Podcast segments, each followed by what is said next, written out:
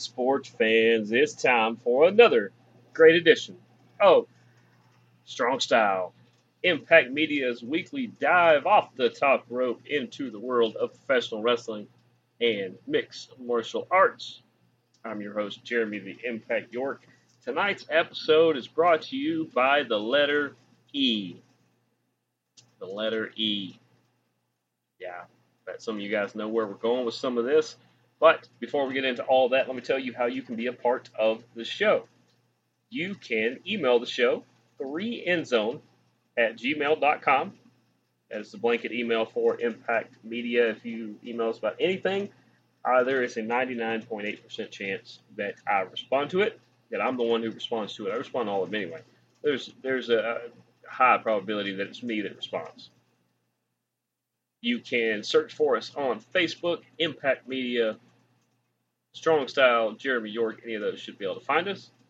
If you are a person who likes to just click a link and listen to a show, we appreciate you guys as well. You can go to our Twitter account at Team Impact Media. Scroll down the appropriate show, click on it, listen as many times you want. There is no cap on it.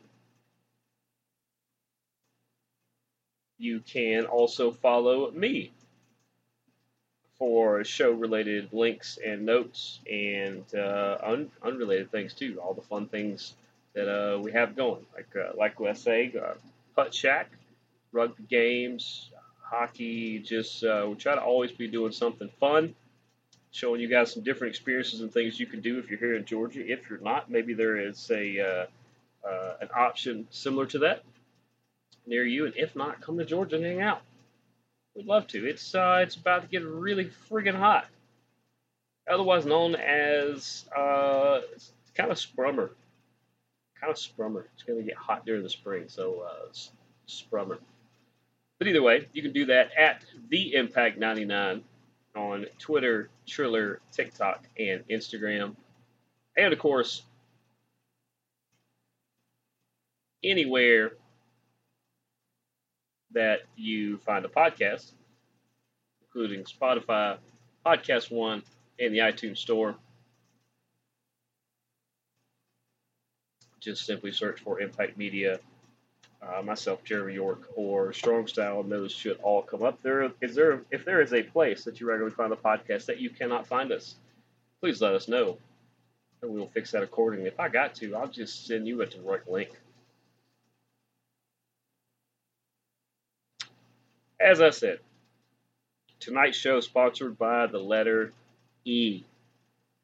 What does that mean? Well, it's the theme for sure tonight. And we're going to start. We are going to start by reviewing last weekend's UFC fight night. Jessica Andrade versus Erin Blanchfield. There's an E a lot of E's in those words, but there is an E at the beginning of Erin Blanchfield's name, one towards the end too. How about this? Andrade is probably still number one contender. Let's let's be honest. She's probably either that or her and uh, Zhang Weili is probably going to happen sooner rather than later. Probably in Korea or Japan or uh, somewhere out that way. But she puts up her spot for Erin Blanchfield as a late substitution when Erin's last fight fell through. It happens. And what did Erin Blanchfield do? Well, she came out and took it to Jessica Andrade. Improves to 11 and 1. It's the beautiful, beautiful submission. And she just, I mean, she basically beat Jessica Andrade at every facet that she could. It was the rear naked choke. Uh, just what a minute and a half into round number two. I mean, just just put on a show. Absolutely put on a show. Like I said, dominated in uh, in uh, big time fashion. Women's flyweight, you, you got to look out. She, I mean, you got to have her in the top five now. With that performance alone, like I said, I don't think Andrade is going to drop or anything like that. She's still got a big match coming up. Uh, appreciate her stepping in last minute to be in this fight. But uh, Erin Blanchfield, you you go, girl. she absolutely proved that uh, in the women's flyweight division, you're going to have to get through at least her or Jessica Andrade to get to the top. And if you're the champ, at some point you're going to have to deal with one or both of them. So good luck with that. Congratulations to Erin Blanchfield. I mean, just put on a clinic. I mean, it just it wasn't total domination because Andrade got some shots in, but I, you know, you kind of I'm not making excuses. You kind of got to wonder if Andrade, who just fought what a couple weeks ago, if uh, maybe her body hadn't fully healed, and uh, Erin took advantage of that. But uh, I don't I don't think it was so much that it's just Blanchfield come in and said uh, I don't who, I don't really care who I'm facing. I'm taking them out. Just took them out. Uh, just exceptional. Uh, Zach Ponga, I believe is how you say his name. He got the big unanimous decision win over Jordan Wright uh, in the light heavyweight division there. I mean, like the light heavyweight division needed another hammer in that division, but Zach Ponga is that dude at seven and one. Jamal Pogues got a unanimous decision win over Josh Parisian in the heavyweight division. That was good. These heavyweights, man, it's either going to be an early knockout or they're going to go the distance and they're going to trade. They're going to trade bombs for three rounds. Uh, that's I mean these two just traded shots, traded shots, and uh, Jamal Pogues definitely uh, did enough to win that battle. Uh, in the light heavyweight division, Marcin Prachnio, he gets unanimous decision win over William Knight. I want to know what William Knight's game plan was because whatever it was, he was, guy, he wasn't deer in headlights. He was deer in front grill. Deer in front grill. Think about that one. Uh, but uh, Marcin Prachnio did everything he needed to do ends up getting the victory there. And to round out the uh, main card, even though was this this may have been the main event of the prelims, I don't remember, but uh, Ageless Wonder Jim Miller took on Alexander Hernandez. Unanimous decision win for Hernandez. Uh, Miller still looked good. The difference, I think, has to do with age, and I hate to say that. Uh, Jim is not quite as fast. He's not slow, but he's not quite as fast as Alexander Hernandez, who is probably half his age, or you know, a good chunk younger than him. Um, it's stuff that Miller can't work on still. I'm not saying he can't fight because Jim Miller, you know, he's not like these other guys that we pretty much have, have begged to pretty much begged to to walk off in the sunset, and they they finally do. Uh, know Jim Miller could still fight, and uh, good for Alexander Hernandez for getting the victory in that one. Uh, I feel like Jim Miller's got a couple more fights in, at least. But yeah, there were some uh, some other good performances. Uh, Mayra Bueno Silva had a submission win over Lina Länsberg. That was pretty fun. Uh, Clayton Carpenter with a submission over Juan Camilo uh, Ronderos to open up the card. That was a lot of fun. But while we're on the while we're on the UFC, they've got another fight night coming up this Saturday at the Apex, their favorite place. And main event there is Nikita Krylov versus Ryan Spann. Yeah, that's uh that's a wicked sick main event. Uh, in the lightweight division there. This is all on ESPN Plus, I believe, which will make it a lot easier to watch it. I hope. Um, I'll be honest. You know, Ryan Spann is is 21 and 70. He's had 28 professional fights, 38 professional fights for Nikita Krylov. Krylov is the minus 170 favorite. If you are so inclined to go visit our friends at betonline.net, we'll talk about in a minute, in a little while, or Uh, you know, if you have another place you'd like to uh, throw some ducats down. Ryan Spann can win this match, though. That's the thing is he he can win this matchup. I think Nikita Krylov is going to win. Um, how he's going to win is is uh, kind of interesting. Um, this thing may go to decision if it goes that long. I don't know if it will, but I think Krylov is going to take the victory in that one. I think he is going to outstrike Ryan Spann, which could be interesting. Definitely be fun to see. Uh, the co-main event: Andre Muniz and Brendan Allen in the middleweight division. Andre Muniz is a minus 215 favorite in this one. Uh, Brendan Allen is no slouch at 25 and up. 23 4 and over Andre Muniz, by the way. Um, I'm going to take Brendan Allen. I don't know a whole lot about Andre Muniz. I've seen him fight a little bit. I just I have a lot of confidence in in Brendan Allen. I think this one is going to have uh, more to do with the, the, the clinching and the grappling and uh, more of the sprawling and things like that. I, I don't I don't know that um, I don't know that striking is going to play that key a part of it. Could be wrong, but I just feel like Brendan Allen is is uh, going to have the advantage there. Also on the main card, Augusto Sakai at a minus 135 favorite against Don'Tale Mayes. It's in the heavyweight division. Um, I'll be honest, I'm not as familiar with these guys. I do know that uh, even though Sakai is a favorite, a lot of uh, a lot of the popular vote and some of the money is going to Don'Tale Mayes. I think we've seen him on TV a little bit more than we have Augusto. I got I got Augusto Sakai. I think he's going to win this one. These are heavyweights. I think he's going to have the heavier hands, and he's probably going to get a finish and maybe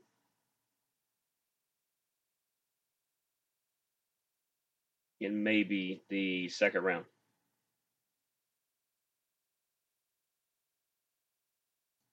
Uh, fourth matchup: Tatiana Suarez versus Montana De La Rosa.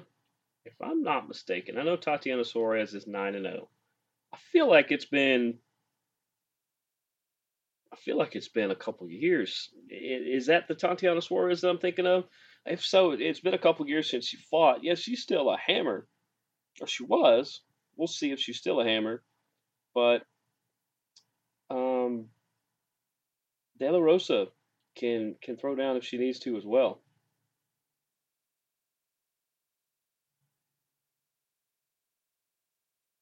I don't think I would bet on this because Tatiana Suarez is a minus 900.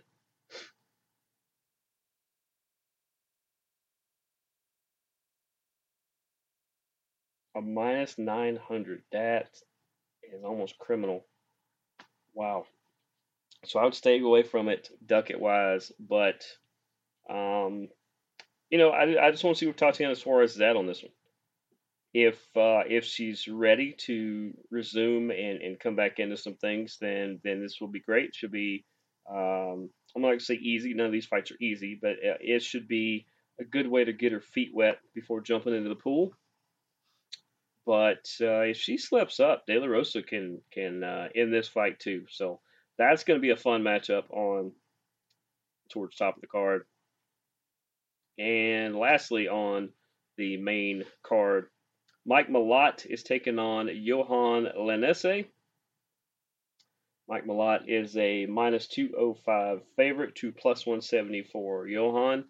Uh, this is Canada on Canada violence here in the welterweight division. Uh, I think it's going to be a striking battle. You've got 8 1 and 1 versus 9 and 1.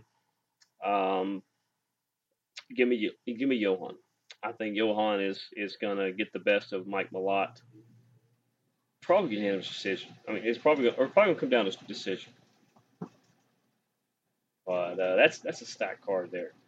Once again, these may be a lot of names that you're not very familiar with. I'm not familiar with all of them, but these fight nights they're worth tuning into because these people will make names of themselves. They will have big moments. They are going for it because they know too. Well, I'm not that popular. If I get a little more popular, maybe I get a better place on the card, or I get a bigger fight. Or if I win this fight, I get a bigger fight.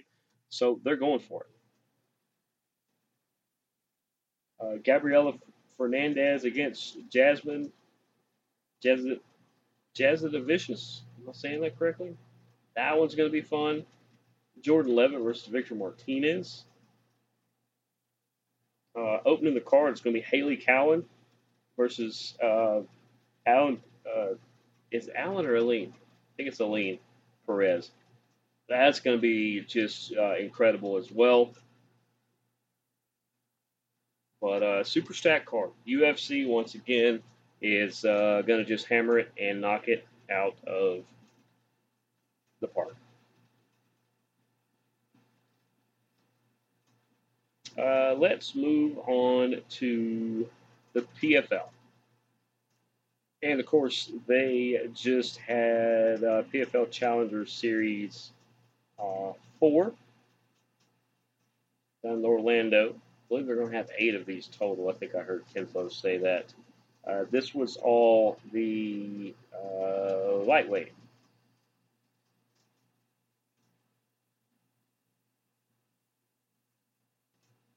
And some pretty good fights. You know, pretty, pretty good fights.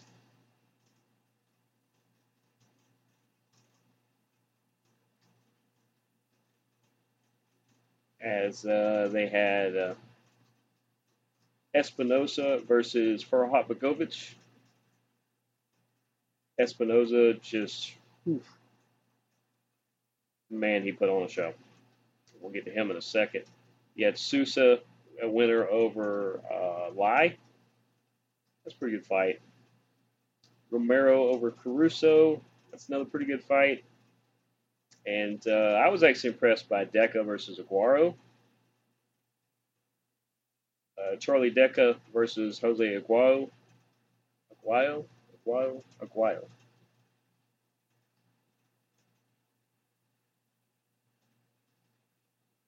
But uh, you know that one that one ended pretty early. It only went uh, first round. But I, I was impressed by that. But it came down to the judges and the fan vote. And the judges last week were, yeah, it, it amazes me the the panels they get the judge panels for these. Uh, week four they had Tyron Woodley, they had Vitor Belfort, and they had uh, remotely Michael Carter Williams uh, just wow, that's just just amazing. But the the contract, as he swept the judge vote and the fan vote, was Elvin Espinosa. Welcome to the PFL. He got signed to the lightweight division. Uh, he, he absolutely deserved it. Absolutely deserved it. Now, week five is all about the women. All about the women. As it is about the women's flyweight division, your four fights are Neal versus Karadžinas, Young versus Lovato, Mazar versus Yanez, and Peralta versus Malden. I don't know much about these ladies. I know they have been doing a lot of videos and press for this week. They have really been trying to hype it up. PFL is is uh, doing what we do here. You just kind of uh, adjust as you see fit, and they uh, are working on the way they present things, and I think they're doing a great job. So they have had the women doing a lot of press. This week's panel that will be judging them, along with us at home, Paige Van VanZant and uh, Megan Anderson will be in attendance. And then remotely, Sam Darnold. He's a big MMA fan. Sam Darnold. We've seen him play football. We're about to see him judge women's MMA. That should be a lot of fun. Uh, down in Orlando, it'll be on Friday, uh, February 24th, 9 p.m. on Fubo Sports. There is a lot of other places that um,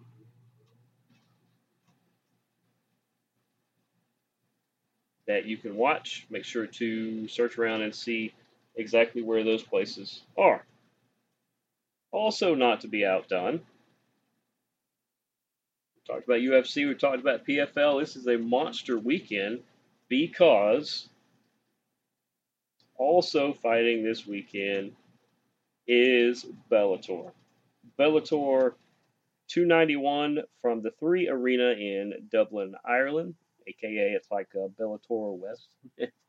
they they Bellator does such a good job when they go to uh, when they travel around the world. They they put on great great events. But the main event for this one will be Yaroslav Amosov at 26 and 0 versus uh, Logan Storley, who is 14 and 1 for the welterweight world title. This is going to be a banger of a fight. Banger of a fight. Uh, good thing about Yaroslav Amosov is uh, he's pretty balanced. You know, he's he's got the nine TKO wins, he's got the ten submissions, he's got seven decisions. He kind of spreads it around, does what he needs to do. Logan Storley. Uh, either knocks you out or gets a decision, and his lone loss was in a decision. So he's going to want to avoid decisions here. He's going to want to try to lock, uh, knock him out as best he can uh, early on. I'll be honest. I think Amosov's going to win. Uh, I doubt Logan Storley a lot, and, and not on purpose. It just uh, I don't I don't know why I don't pick him. I should, but uh, I really like Amosov, and I think Amosov is going to. Uh, he could win by decision. I think this may go decision. If they can't knock each other out, it may go to decision. But that is a heck of a main event. The co-main event: Pedro Carvalho versus Jeremy Kennedy in the featherweight division. Pedro Carvalho uh, kind of spreads his around as well. He's got more submissions than he does decisions. Got a couple knockouts. Uh, kind of spreads around uh, the way he's lost a couple here and there. Jeremy Kennedy, otherwise known as Junior Bacon Cheeseburger. What a great nickname. Uh, he tends to like the knockouts or the decisions, but he can't submit you he gives a chance. And you know what? Normally I would go Carvalho. Give me Jeremy Kennedy because I got to stand up for Jeremy's everywhere. So give me Jeremy Kennedy, and Jeremy Kennedy do not make me look bad. If you do, I will just be sad because we all know I can't do anything about it. But uh, give me Jeremy Kennedy in that one, uh, just for the simple fact I got to back another Jeremy. Uh, Peter Queally versus Bryce Logan. This could be a main event any other night that didn't have those other two fights on it. He gets to fight in his home country of Dublin, Ireland. In fact, his hometown. Uh, he has three knockouts and 10 decision wins, the one knockout, and uh, he's been knocked out once and lost six decisions. Uh, talking about Peter, the showstopper, Queally. So he's going to want to try to take that the distance. He's he's uh, he's had a pretty good career in doing that. Uh, Bryce Logan, on the other hand, uh, he's a big decision guy too. This will probably go to a decision. Got a couple knockouts, couple submissions going into it. Um, if it's going to go to decision, I think you got to go pretty similar records, pretty similar careers to this point. I got to go with the hometown guy, Peter Queally. When you fight in your hometown, you either fight really good or you fight really bad. I'm going to say Peter Queally fights really good. Give me him over Bryce Logan. And let's see, there's two more on the main card. You got Sinead Kavanagh versus Janay Harding. Is this for a belt? No, it's just a women's featherweight. I didn't think so. Uh, Sinead Kavanagh is either a knockout artist or uh, goes to a decision. It's the same way with how she's lost. Janay Hollow Point Harding, great nickname. is the same way. No real submission in her game there, although she's been submitted. Um, these two women are going to throw down. They're if if uh, you know, go ahead and watch the PFL Challenger Series, and then flip on over to Bellator that same night, or whichever comes first. Flip on over, and um, and watch this fight because these two girls are uh, going to be throwing hammers at each other. Um, I'm going to go with Janay Harding is going to find a way to get the victory. I think it's going to be by decision because I don't think either one of them are going to knock each other out. But also keep in mind that Sinead Kavanagh is from Ireland, so maybe she fights, you know, up an extra level. And then lastly, on the main card, Ciaran Clark from Ireland versus Leonardo Sinise. He's from Greece. Ciaran Clark is 6 and 0. What do they call him? They don't. He don't have a nickname yet. That's totally cool because he is from Drogheda, County Louth, Ireland, if I'm saying that correctly.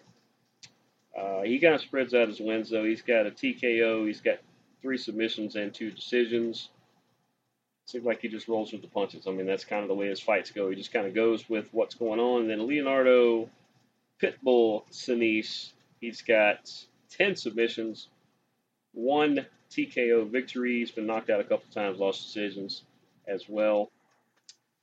I normally like to go with the home fighters, but I think Ciaran Clark is going to get his first loss here. I think Leonardo Sinise is going to submit him in one way or another.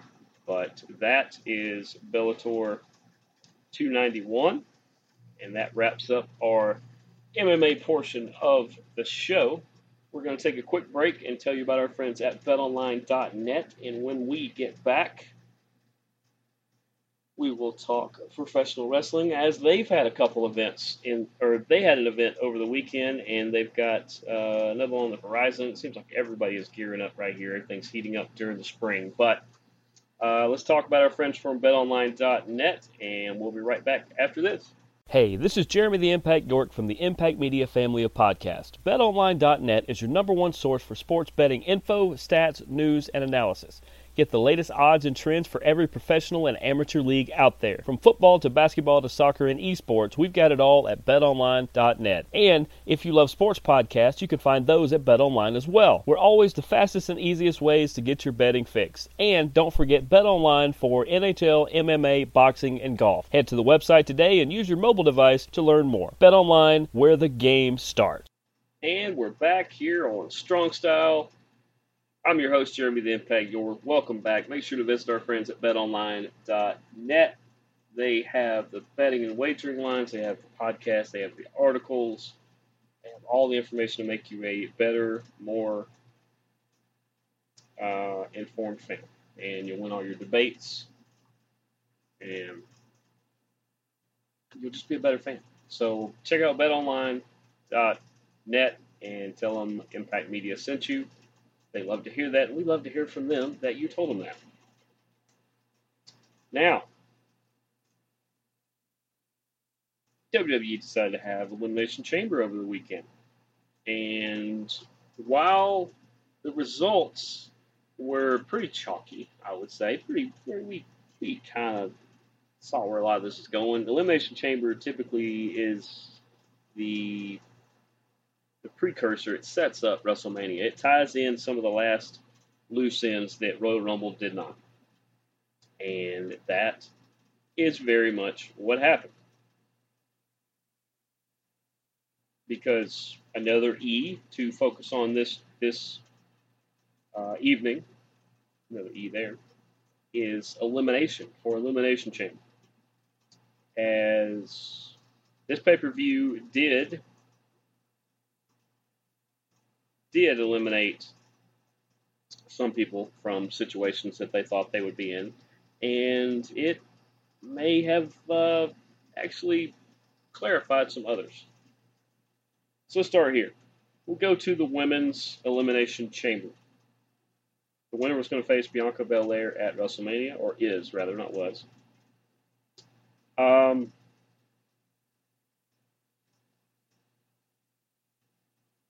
you know, just just to tie in uh, everyday story to show that I'm human, just like you guys. I spent part of the morning at the dentist this morning. I know people don't like going to the dentist. I do. I got a really cool dentist.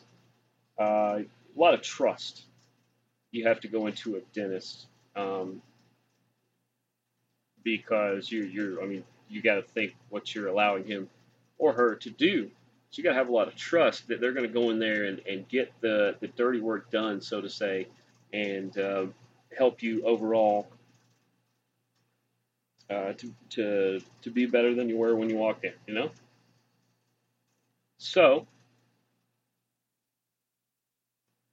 in the same way, you've got people, especially in these chamber matches, that are there for different reasons. They're they have different purposes. You don't think they really have that big a shot, especially if they start off.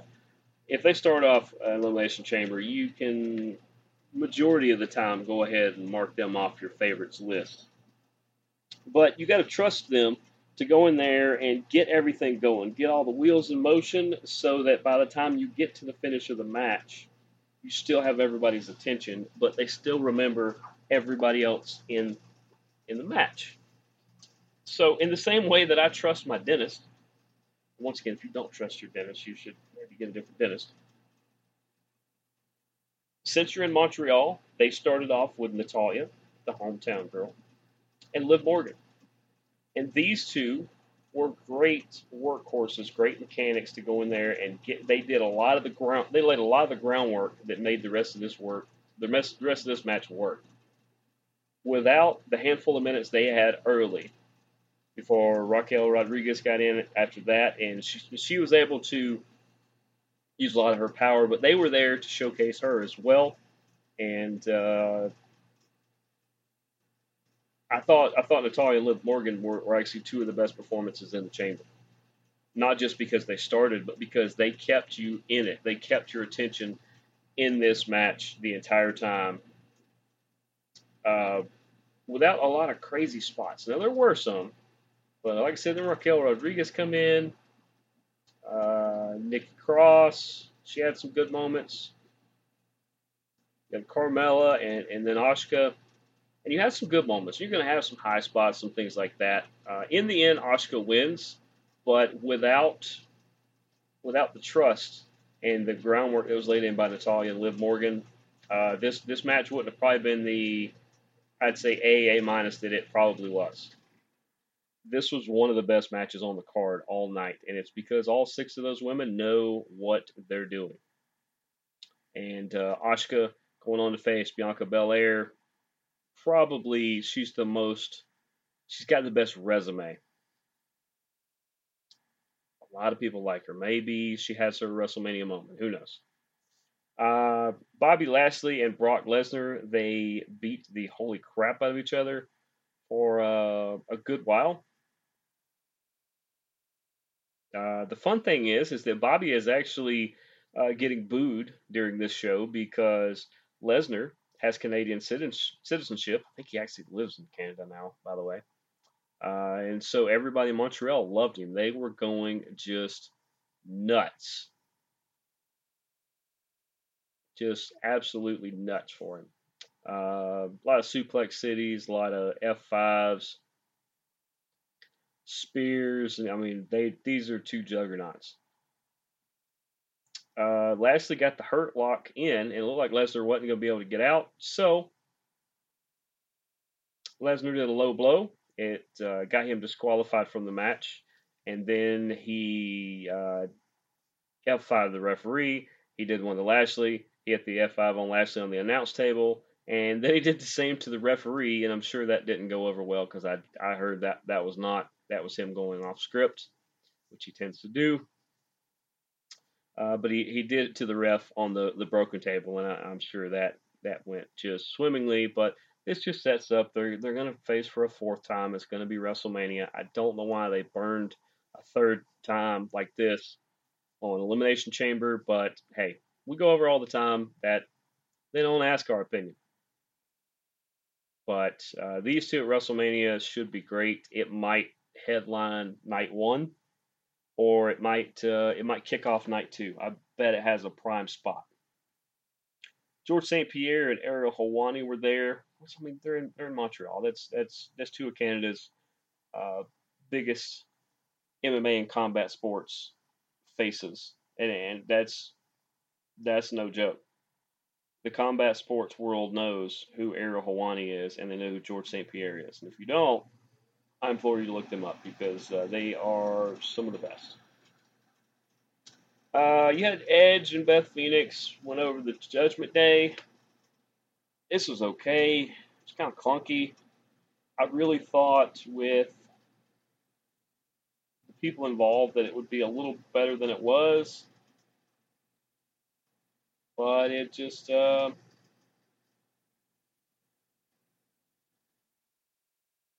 just uh, what I don't know, it didn't do much for me. Uh, Edge gets his pin over Balor. Um, it's time for them to move on. Judgment Day needs to do some other stuff and get away from Edge, and Edge needs to do something else or leave again or whatever he's going to do. I just, I, am just tired of this.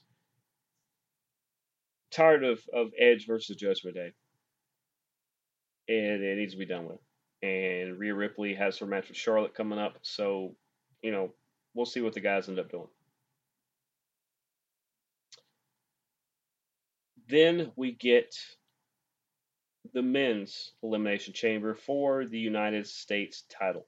Remember how I said that they put in Liv Morgan and Natalya to start everything off and get everybody into it. Guess what they did in the men's? The same way. If you're gonna, if I'm gonna trust my dentist, then you need to trust that Seth Rollins and Johnny Gargano are gonna put on a clinic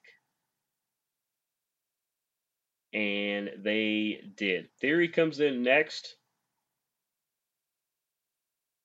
Uh, he did some pretty good stuff as well. Um, they were foreshadowing a little to me that he was going to play a part in the end. I mean, he's a champ. You would hope he wouldn't get eliminated first or something.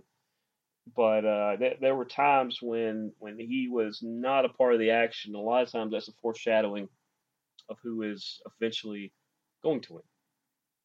Uh, but Coming out fourth was Damian Priest. He come in, kind of shoved everybody around. He was doing some good stuff.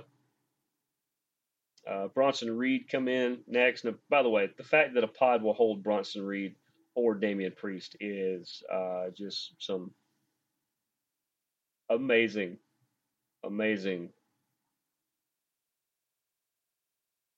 just feats. Uh, but Priest and Reed getting into it, that could be a fun thing down the road. I, I definitely enjoyed that. Montez Ford was was uh, ended up being the last one. Did I miss somebody?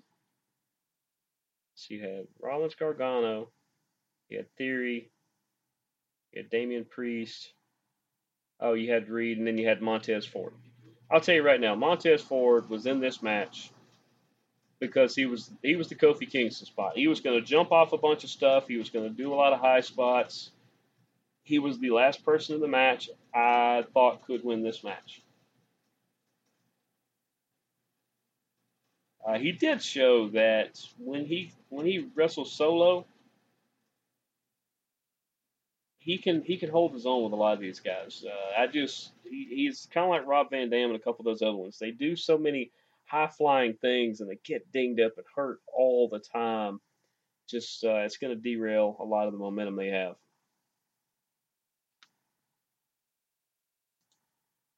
Uh, but you know, I mean, I'm not the world's biggest Montez Ford fan, but he he has done some things recently. I, I like I like uh, D'Angelo Dawkins too. I feel like if when they do split that team, that Dawkins could have the more solid run up front it'll be interesting to see if Ford has the uh, the longer run later. But shout out to Johnny Wrestling Gargano. I, I really thought he if Ford was my last choice to win, Gargano was probably next to last, and it's not because of ability. Uh, it it really does just amaze me the stuff that Johnny Gargano can do and to come up with, and, and just how further advanced he is than so many other people.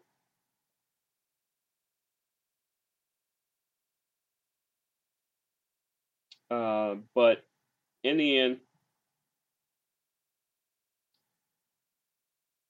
uh, Rollins ran into his old buddy Logan Paul, who found a way to uh, there being an open door, and he took out Rollins, which means Logan Paul versus Seth Rollins at WrestleMania.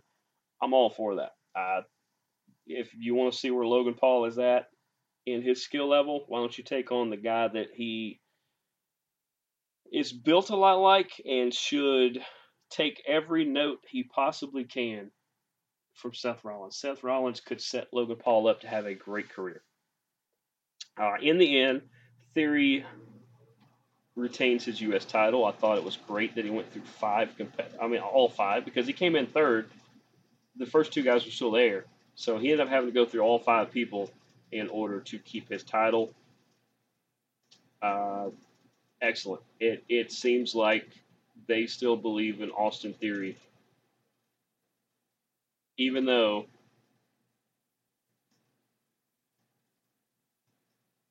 even though Vince is not there anymore. Um, then we got to the main event. And we know they're in Canada. We know they're in Montreal, which is like 30 minutes from where Sami Zayn was born. Uh, this might as well have been in his backyard. The crowd was just, it's some of the loudest WWE fans at a show, especially a pay per view, that I have heard in a long, long time. I mean, I, I couldn't even compare it to anything. Uh, they were going absolutely crazy. And then Sami Zayn and Roman Reigns put on a show. They absolutely know what they're doing. They put on just an exceptional show. There were some just some great, great, great moments during this. And I don't think WWE realized that Sami Zayn's popularity was going to get to the fever pitch that it is currently at.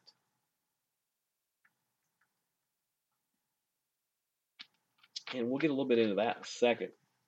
But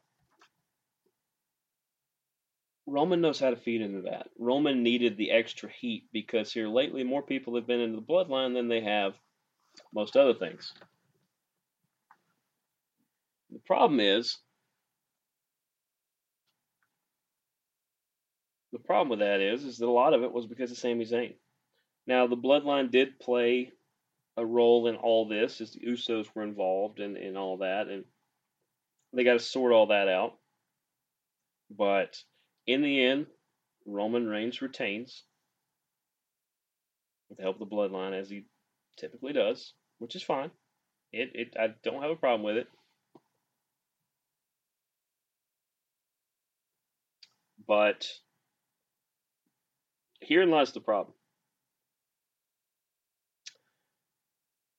By the way, I give the pay per view. I would give it. Can I give four and a quarter? Four and a quarter stars out of five. It's it, almost a four and a half. Just uh, just uh, really, really amazing. But here's the problem. The problem is that I don't know that Sami is going to be involved in the Cody versus Roman match at WrestleMania. But this whole ordeal of flipping him face the way they did and the way the crowd is completely behind him. I mean, it's like a 99%. Where, I mean, you he's got to be involved somewhere. And Kevin Owens got to be involved somewhere, but maybe not in the main event. You can't make it a fatal four way. You could make it a three. You could make it a three way dance, triple threat.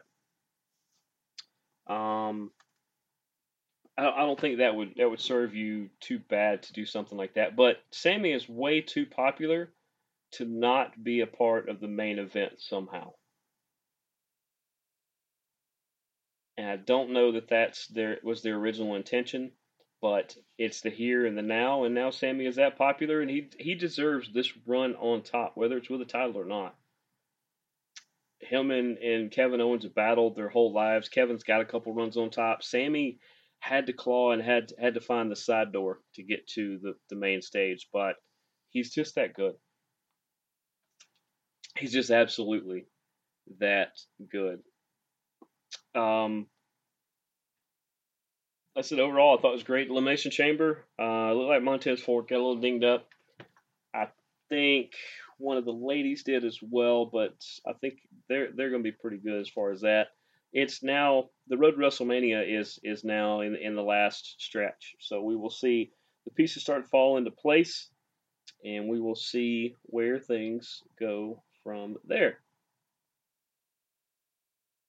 So that pretty much takes care of the Raw and SmackDown part of the show. Let's get let's talk some NXT. NXT, uh, whatever they're doing with Shawn Michaels and Grayson Waller, I think is going to be an excellent, excellent boost for Grayson Waller.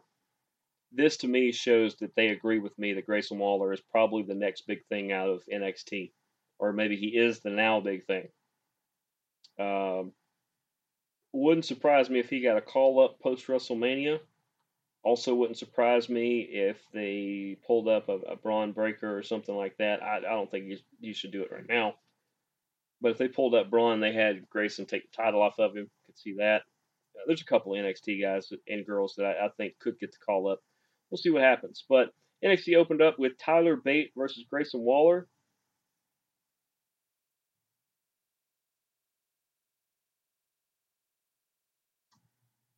Uh, Tyler Bate gets the win in this one, but Waller and HBK have another backstage run in. Waller gets kicked out of the building.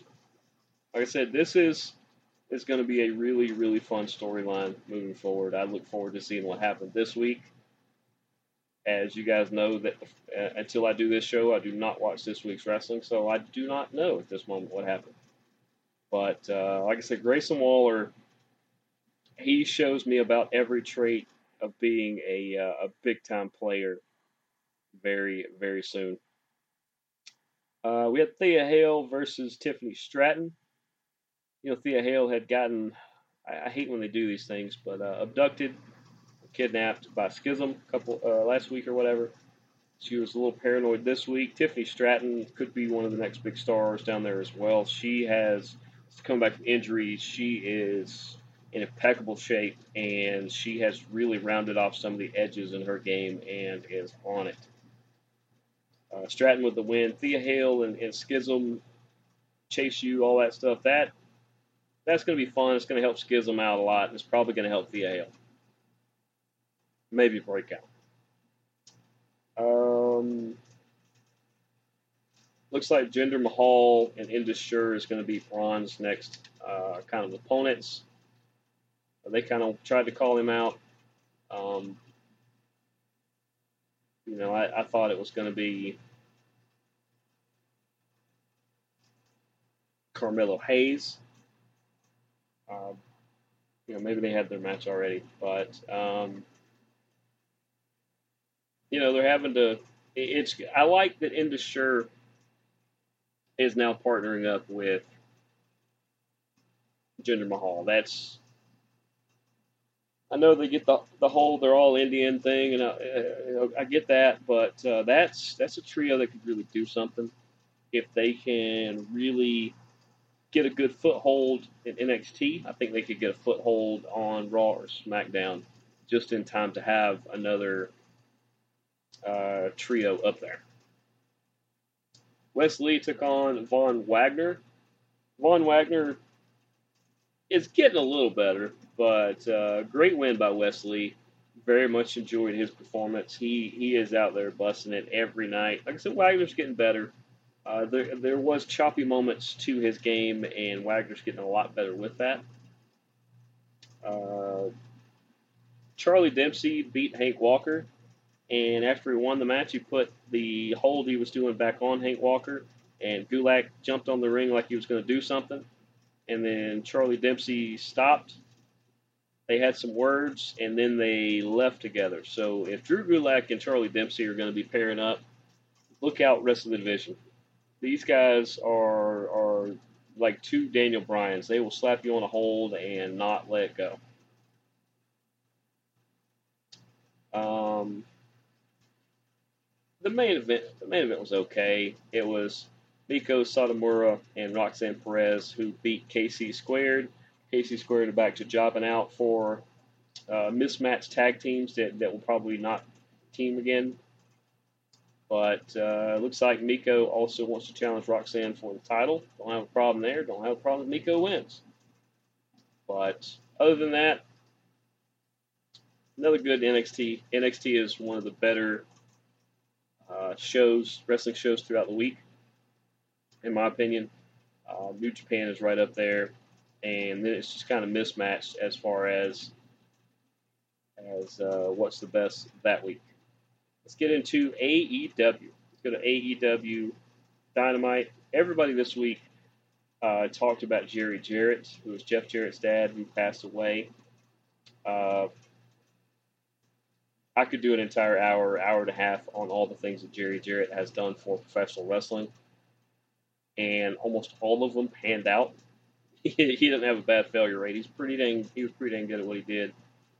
Uh, but Dynamite opened with uh, Jeff Jarrett, Sanjay Dutt, Lethal, and uh, Satnam Singh all against Orange Cassidy, The Acclaimed, and Billy Gunn. Uh, normally, The Acclaimed have some funny rhymes and things like that. I don't know if Jeff Jarrett happened to know that Max Caster was going to take a shot at his dad. I didn't really like it. I don't like when they do that. And uh, Jeff Jarrett looked like he legitimately wanted to punch him in the mouth, old school style. He, he didn't care if he was alive on TV or not. And like Lethal talked him down. So either that was some really, really good playing up of a moment, or Jeff Jarrett was mad, and he had every right to be. Uh, you know, if I was if, if I was going against Max Caster, I, I really like the acclaimed. I have no problem with either one of them. I think him and Bowens are really, really good, and they keep getting better. Having Billy around is going to make them even better. But I would tell him there are certain things that are off limits. You can rap about anything you want. Uh, keep these topics out of your mouth. And if I'm Jeff, uh, my recently passed away father would definitely be towards the top of that list. And I just didn't like it. I thought it took away from the moment. I mean, obviously Orange and, and Billy and the acclaim end up winning. It was it was a pretty solid eight man tag. Uh, Satnam Singh is actually getting better in the ring. He's he's not as choppy. He's getting a lot better. To be that big, it's it's really hard to be able to pull off a good match like that. But um, I just I felt like it it would have been a great opening segment. But when you took that shot, even the crowd was like, "What did he say?" And uh, I, just, I just didn't really like it so much. Uh, talk about a really good match. How about a tornado tag, which means all four people are, are active in the match at any time. Claudio Castagnoli and Jon Moxley took on Rush and Preston Vance. Wow. Rush is already one of my favorites. Big time favorites. I'm a big Rush fan. A big Claudio fan. Uh, Moxley's really good. We know how good they all are. Preston Vance is one that uh, he was a mask guy, he was a background guy. Now he's starting to become a little more of an equal partner with Rush trying to bring him up through the ranks, make him as big as a big a prospect as everybody thinks he is. Uh, he more than held his own in this particular match, and uh, of course Claudio and Mox win. That's fine, but Rush and Preston Vance walked out of there possibly the bigger winners because the crowd loved their performance. Mark Briscoe looks like we're going to officially get Mark Briscoe in AEW now they finally uh, got over all the, the red tape and the stupid crap that was keeping uh, the Briscoes out. It uh, it's terrible that we had to lose a Briscoe to get the other one in, but uh, it is what it is, I guess. But Mark Briscoe took on uh, Josh the Goods Woods. They faced off many times Ring of Honor, but uh, really good. Josh Woods, I've talked about him a lot on this show. He's really good got the MMA background. He's a lot like a uh, like a Jake Hager in that he does the MMA on on the, on the side basically, and then he professional wrestles, and he's really good grappler. Uh, he's got a lot of power. He's a good young kid. uh, could really do some big things if he concentrated more on one than the other. We'll, we'll see how that goes. But Mark Briscoe gets the win. He's the better professional wrestler in this case, and uh, it was good to see Mark Briscoe get another win. Um,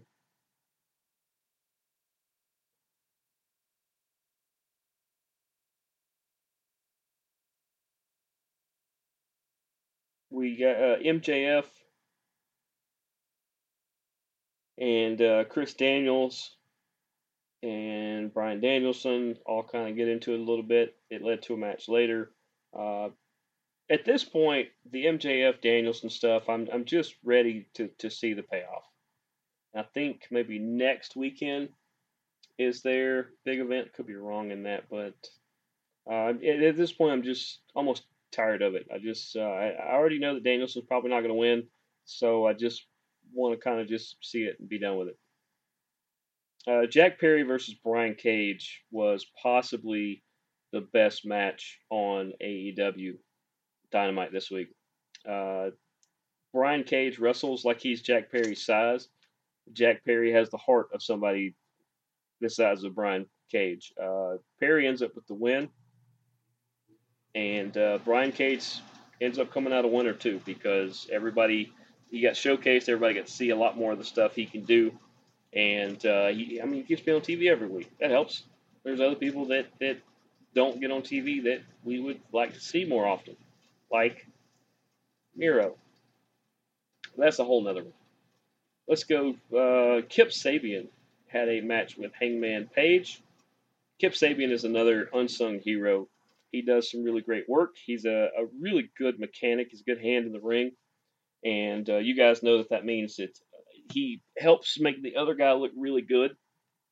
And uh, he also gets in some stuff of his own. He had Penelope Cruz down there as well. But Hangman needed a back, um, a comeback win, get himself back in. It looks like Mox Yuta and uh, Claudio come out later after Hangman won the match. But shout out Kip Sabian that he, him and Penelope, since coming back from injuries, have done some really, really good work, and uh, I don't know if they're getting the praise that they should.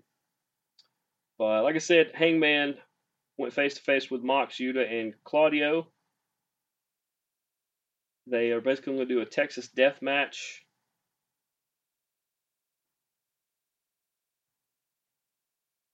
I don't know, sometime soon. Does anybody know when that actually is? Ah, there we go. Yeah, it's going to be at AEW Revolution that Sunday, March the 5th at 8. Appreciate uh, producer Sassy and Sunshine working to uh, shoot me those details. Pretty sure it wasn't this weekend. It's next. One, two, three. It'll be next Sunday. Next Sunday. That should be fun. Uh, let's see what else. Ruby Soho defeated Dr. Britt Baker and Toni Storm. Uh, Hayter and Saraya were out there. It, it, even though it should have been Ruby's moment, in the end, uh, Saraya and, and Hayter were on either side of her. I mean, if if they all want to do a triple threat as well, that'd be great. But it, it was really Ruby's moment. Just everybody started jumping up and down and and uh, just clowning all over a moment. I, I didn't really particularly like that, even though I'm a big fan of practically everybody involved in that. We move to Rampage, where Top Flight and AR Fox took on the Elite in a trios championship match. It was really good.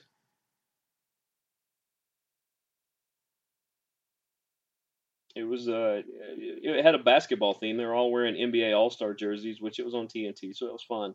They used basketballs as, as props during the match. That was that's some pretty entertaining ways to do it. I thought that was uh, pretty good. Ultimately, the elite end up winning as they should, and a lot of people are like, "Well, what other trio could possibly challenge them right now and and really be a threat to the titles?" And then the lights go off, and when they come back on, two House of Black members are in their masks halfway up the ramp. And then the lights go back off and they disappear.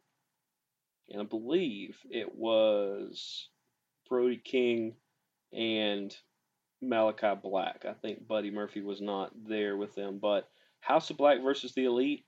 Sign me up. That is that. I mean, that's that's pay per view main event quality. Uh, I can't wait. I, I know a friend of the show, James, out in California. Uh, he's super stoked about it because um, I didn't get to see that part live. I, I, was a couple minutes behind the live broadcast, and he's like, "Oh my goodness, you've got to see the House of Black uh, spot." And I said, "I can't wait. Don't tell me anything about it." And he didn't. We actually didn't talk for like a day so that uh, so that I could watch it. But uh, just excellent, excellent. Uh, Ricky Starks over Daniel Garcia, pretty good match. Ricky Starks, since since kind of doing this stuff with Jericho and the in the JAS, he's lost a little shine, in my opinion. Uh, he's doesn't quite have the momentum. He's kind of hit a snag going against them. He's almost better off facing somebody else. But uh, he beats Daniel Garcia as he should, and uh, we'll see what Ricky Starks does going forward. They tried to build up Vertvixen to be something, and then Jade Cargill proceeded to just just mollywagger, and I I'm gonna I'm gonna probably start fast forwarding through Cargill matches because they just frustrate me. Good for her, you know, but as I. And then the main event, Dustin Rhodes, the natural Dustin Rhodes, took on Swerve Strickland, the mogul affiliate, was down there. Parker who caused the DQ later on the match. They were having a really good match. And then Parker gets in the ring and, and hits Dustin, and, and then there's the DQ. So they just threw away everything that they did. Um, and then we figure out the whole reason they had this entire get up in this entire match. Uh, they were going to do the cinder block stomp on Dustin, but were interrupted by the last person they did that to, Keith Lee, who returned. Looks a little different, looks a little trimmer. And uh, so looks like Keith Lee and Swerve Strickland are not done yet. And we will see what they get into moving forward. So, lastly, thing to talk about here is New Japan. They had uh, one match on this week's card, and it was Hiromu Takahashi defending his, I think, junior heavyweight championship against Yo. Yo uh, really showed that, that he can be a, a standalone star if he wants to be. Uh, he's part of a good tag team. But uh, him and Hiromu completely tore the house down. And uh, Hiromu Takahashi ends up retaining. It was a really, really good match. If you're not watching New Japan, you absolutely should.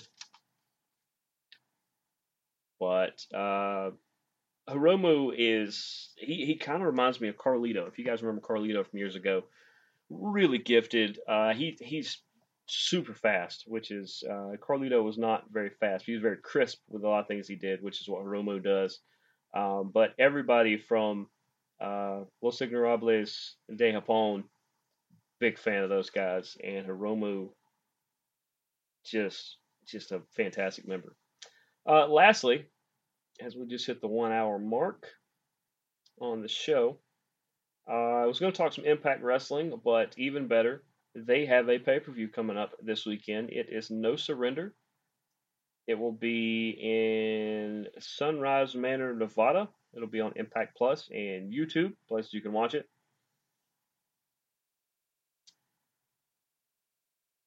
And uh, they got some pretty solid matches. Uh, Deonna Purrazzo is going to take on Giselle Shaw. Is this part of the pre-show? Deonna Purrazzo is on the pre-show. God. Okay. But uh, hopefully it's because Purrazzo is going to stick around. Uh, there, there's rumors that she could be heading back to WWE soon. Uh, there's, there, if so, I wonder if Maclin would follow because uh, you know he used to be part of of uh, Gunner's group there, the is it Sons of Liberty or Sons of I forgot what they're called now. But he, he was part of that. Um, but Deonna Purrazzo versus Giselle Shaw.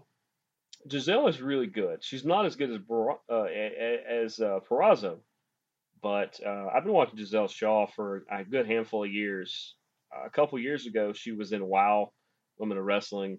Uh, she had uh, not so great gimmicks. She did okay with it. She was uh, like a, a, warrior princess, Native American type thing, just fine. Aztec warrior, something like that. Uh, just mm, this Giselle Shaw is is uh, she, she, goes by something totally different, or she used to go by something totally different. Uh, Giselle Shaw though is a really good wrestler, really good. Uh, th- this should be really good. It's it's just a shame that it's not on the main card. Let me look. Okay, there's not room for it on the main card. That's that's one. Okay, makes me feel a little better. But uh, I take Purrazzo in this one, and if Giselle Shaw happens to win, then that would tell me that Purrazzo is probably going to leave for WWE soon. Also on the pre-show, this pains me a little bit too, but once again, we're just we're out of out of room on the card. Jonathan Gresham, the Octopus, is going to take on Speedball Mike Bailey. This, my goodness, it's it's going to be it's to be just insane. That match is Jonathan Gresham has every hold known to man, and probably some known to space aliens, and he's really good at it. And homegrown talent out of Atlanta here. And Speedball Mike Bailey has a lot of the kicks and strikes and some other maneuvers himself that that is going to be a highly entertaining match. There's a good chance the pre-show is the two best matches on the entire card. Um, then we get into the main card. You get Mickie James defending the women's title against Masha Slamovich. I do not know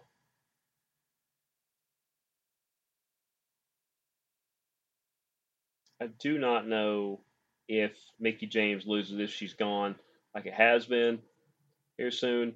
I mean, here lately. But uh, I, would love to see Masha win the belt.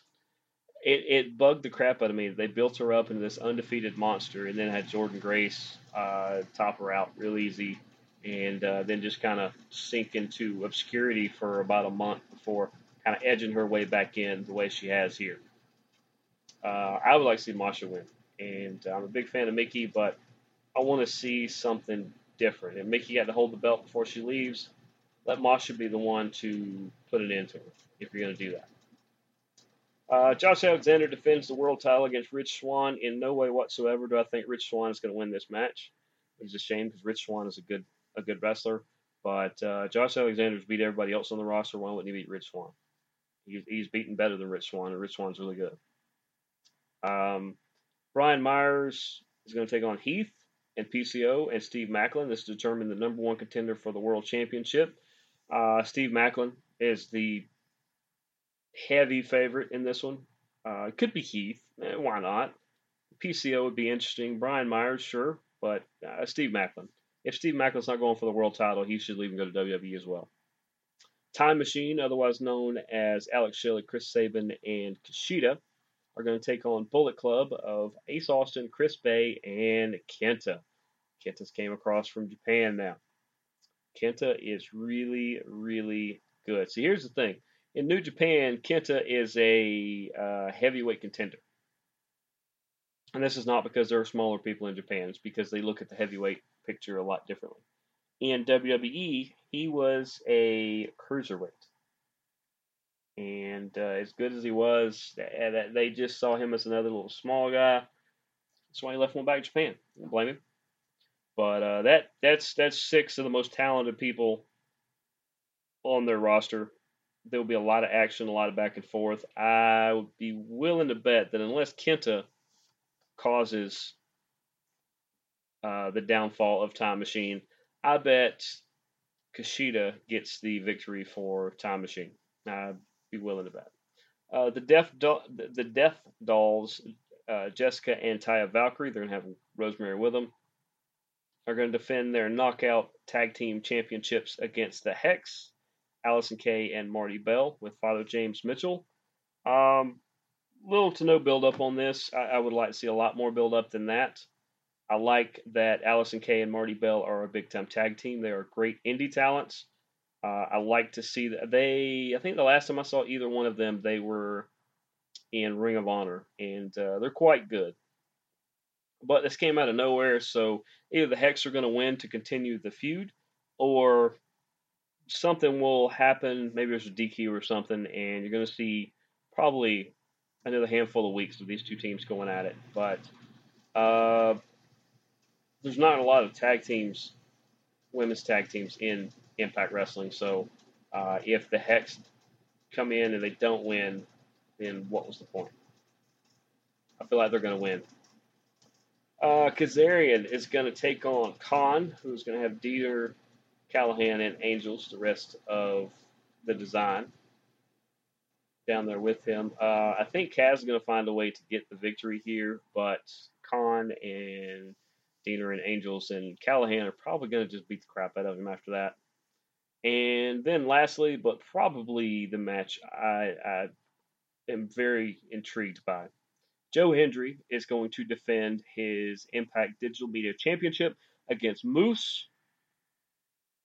Either Moose is trying to get the one title he's never had, or they really, really like Joe Hendry. And uh, I believe in Joe Hendry. Hopefully, you guys do too. Uh, he's a fantastic talent. I'm going to say Hendry finds a way. This is a dot combat match. That probably means that they're going to have keyboards and other computer related parts that they uh, that they're going to swing at each other. It's probably going to be a ladder match, all kinds of stuff. Um, I think Joe Hendry finds a way to win. Should be good though. Really good card. I, I give Impact credit. They're they're doing some different things. They're they're really building up, and uh, you know they have a great roster if they'll just match them up a lot better than they usually do. And I think that card is pretty good there. I mean, like I said, when your pre-show could be main events, uh, that that shows how deep your roster is.